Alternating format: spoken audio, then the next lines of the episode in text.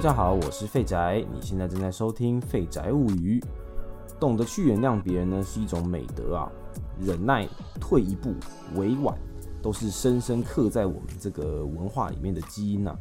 如果我们因为对方对不起我们而生气，就算呢对方真的是太过分，也多多少少呢还是会反弹一些自责的想法到自己身上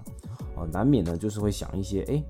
我们会不会啊也有不对的地方，就算对方真的很过分也是一样。但有的时候呢，这样的情绪啊反而会让我们陷入到另外一个更委屈的循环里。为什么别人对我们这么过分，我们仍然要为别人所犯的这些错而承担这种心碎的痛苦呢？我们到底要怎么样才能够学会面对痛苦？要怎么样才能够放下和原谅呢？相信啊，这是我们大多数的人一生的功课之一。知道呢，憎恨并不会使我们感到快乐，但是就是太想要看见对方痛苦，太希望公平正义降临。最难的是，如果无法原谅的对象是我自己至亲至爱的人，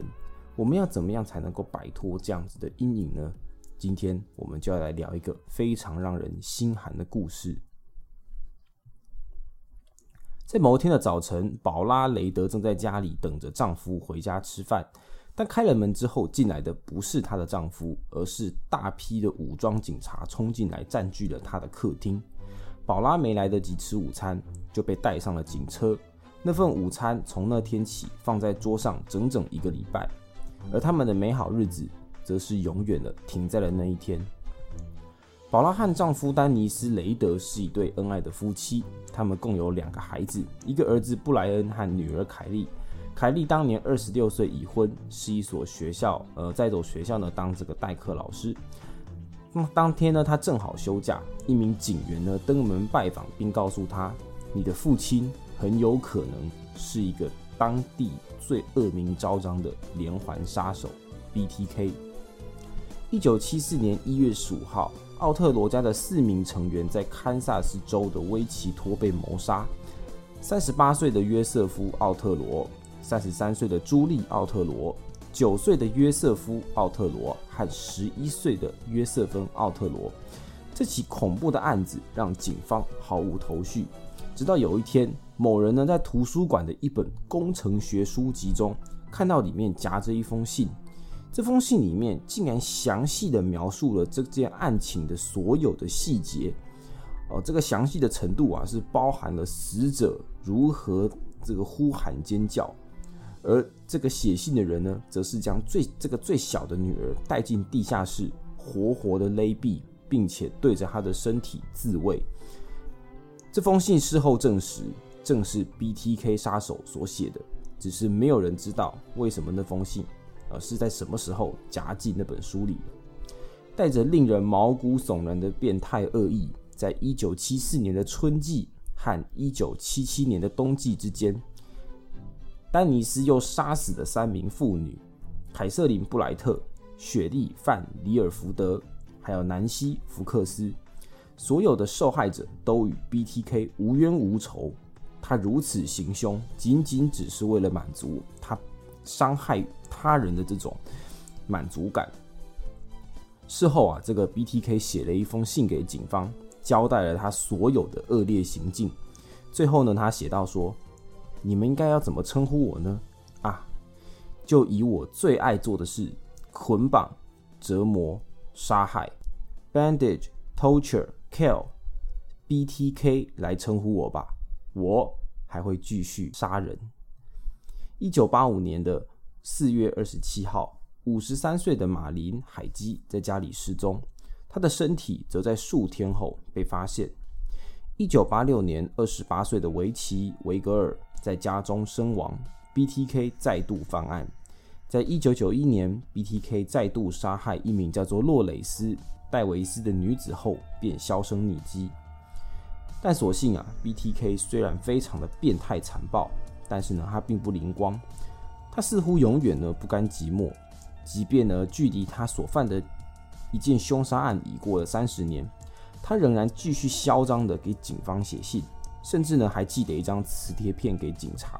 在里面呢放了他的这个作案记录，而警察呢则是把这个磁片呢进行了档案还原。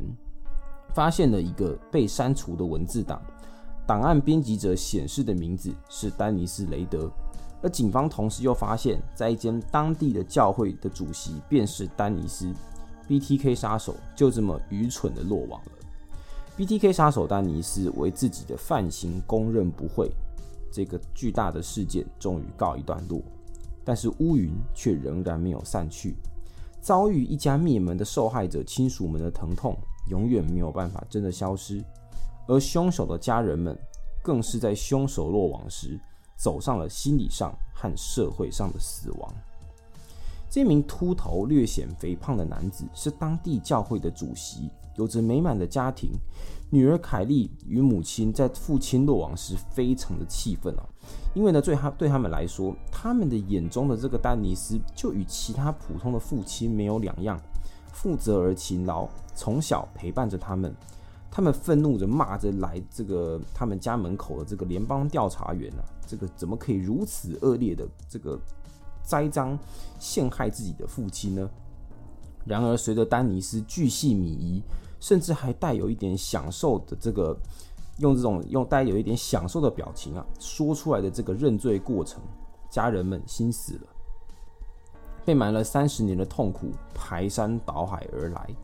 凯莉事后患上了这个 PTSD 啊，因为呢，她一想到过去这些美好的记忆，既然与父亲令人发指的行径在同一条平行线上，没有人有办法忍受他过去和父亲钓鱼，牵着自己的手走上红毯，还有带着哥哥呢去露营，这些事情都让他开始联想到这些事情跟凶杀案之间的关联，是不是父亲带着哥哥去露营，好制造这个不在场证明而趁机去杀人，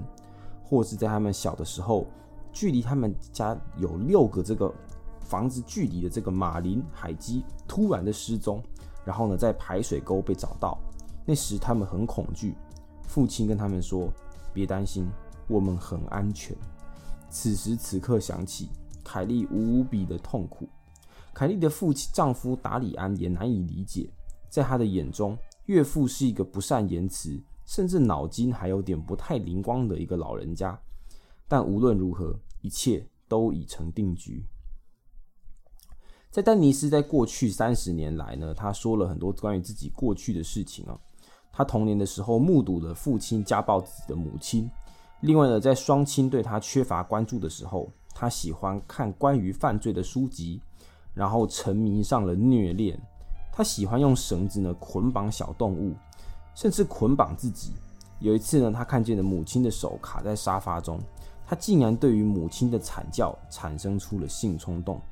但同时间丹尼斯仍有正常的一面。他过去呢仍在这个空军服役，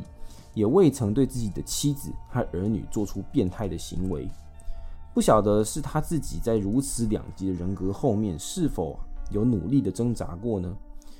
杀人魔落网后，他的背后和心理分析往往呢是大家热衷研究和讨论的题材，但是对于凯莉而言，这些探究真相的双眼，也让他们的生活毫无隐私，还有为自己辩驳的权利。仍然有不少人质疑着他们家，一家之主在30年间杀了这么多人，妻子和儿女怎么可能不知道？是不是他们一家都是犯罪的帮凶？他们也必须为了丹尼斯付上代价。凯莉和母亲以及哥哥最终断绝了与父亲的关系，离开那座城镇。试图想要重新开始，但杀人魔的女儿已经深深地烙印在他的生命里，成为了无法磨灭的大卫之星。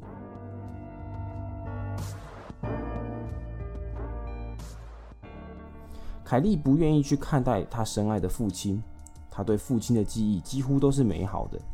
但这些记忆的画面原来到处藏着恶臭的尸体，还有鲜血。凯莉写了好多永远没办法寄出来的信，而父亲的信，他也永远没有办法一封一封的打开。这一辈子，他似乎注定得在由父亲制造的漩涡中逃窜。某一天，凯莉听了一场被性侵女子的这个分享会，那名女子呢说，她最后决定原谅凶手，但是呢，她并不是为了帮助凶手，而是呢要让自己。不再被这场噩梦所困扰。凯莉呢没有办法接受，她不断的对外宣称自己仍无法想象要怎么样的原谅这个父亲。她的好友则提醒她，若你不愿意宽恕，你将永远被这段经历或他人操控还有影响。但说的简单，做的困难。直到有一天，她真正的理解到，她是父亲的女儿，但不是 BTK 杀人魔的女儿。父亲的罪不值得拥有一份原谅，但这不意味着她需要再把她自己和她捆绑在一起。甚至她觉得父亲仍值得拥有女儿对自己的思念还有爱，即便他已经不可能再拥有一个家。凯莉最后写了一封信给父亲，但并不是为了减轻父亲的罪恶感，而是为了凯莉自己。她必须要面对，然后离开这些背叛和伤痛的经历所带来的指责和标签。凯莉从小在基督徒家庭长大，她知道没有人可以，她自己也不行原谅父亲。或许只有上帝才能让他真正的摆脱痛苦，转身向前。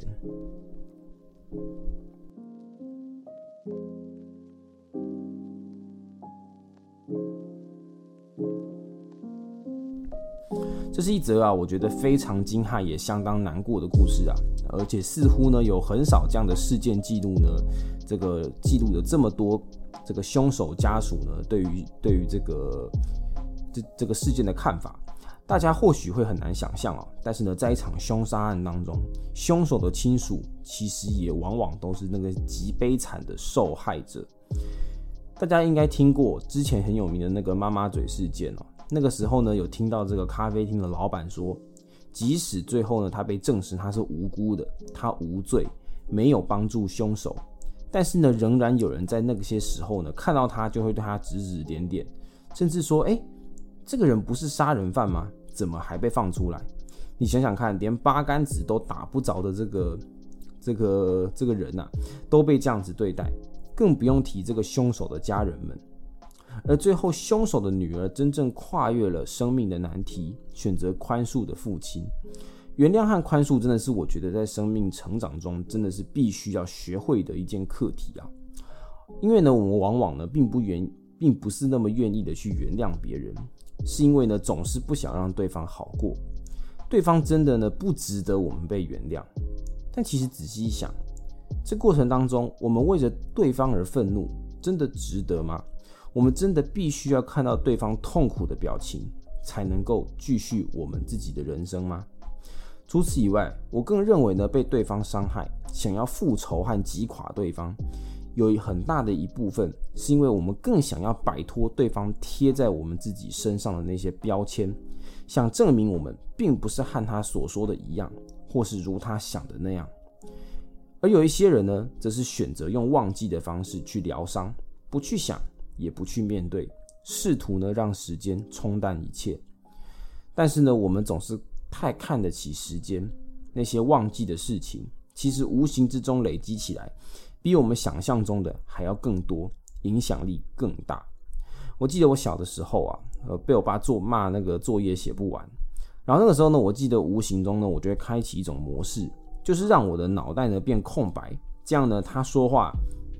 或者是有一些很难听的那个骂人的话，就不会影响到我。但是我后来呢，随着时间啦，我也早就忘记这件事情了。那当然也是不会真的再责怪我爸啦。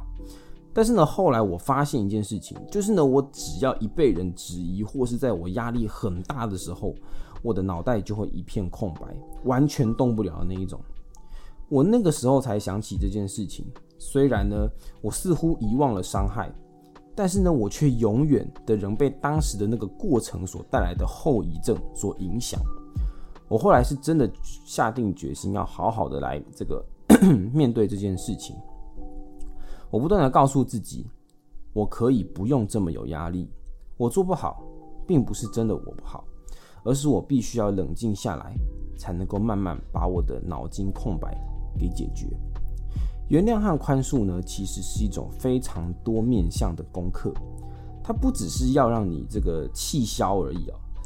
或是呢把这件事情忘记这么简单。而是呢，在不憎恨对方的同时，将自己被伤害的部分重新整理和全新的修复。你需要原谅，但你不一定要忘记别人对你的伤害。但你记得对方的伤害，也不代表你要继续的被伤害。当然呢，也不是说啊，别人伤害你，你就硬撑啊，我没事啊，我 OK。只是呢，要记得你才可以决定你自己是谁。痛苦仅仅只是过程，如果过程真的很长很远，那么我希望我们当中的每一个人都能够陪你度过。就算没有人可以取代你的痛苦，但没有人可以取代你，或是任意的让痛苦主宰你。原谅吧，放下吧，因为你值得更好的日子。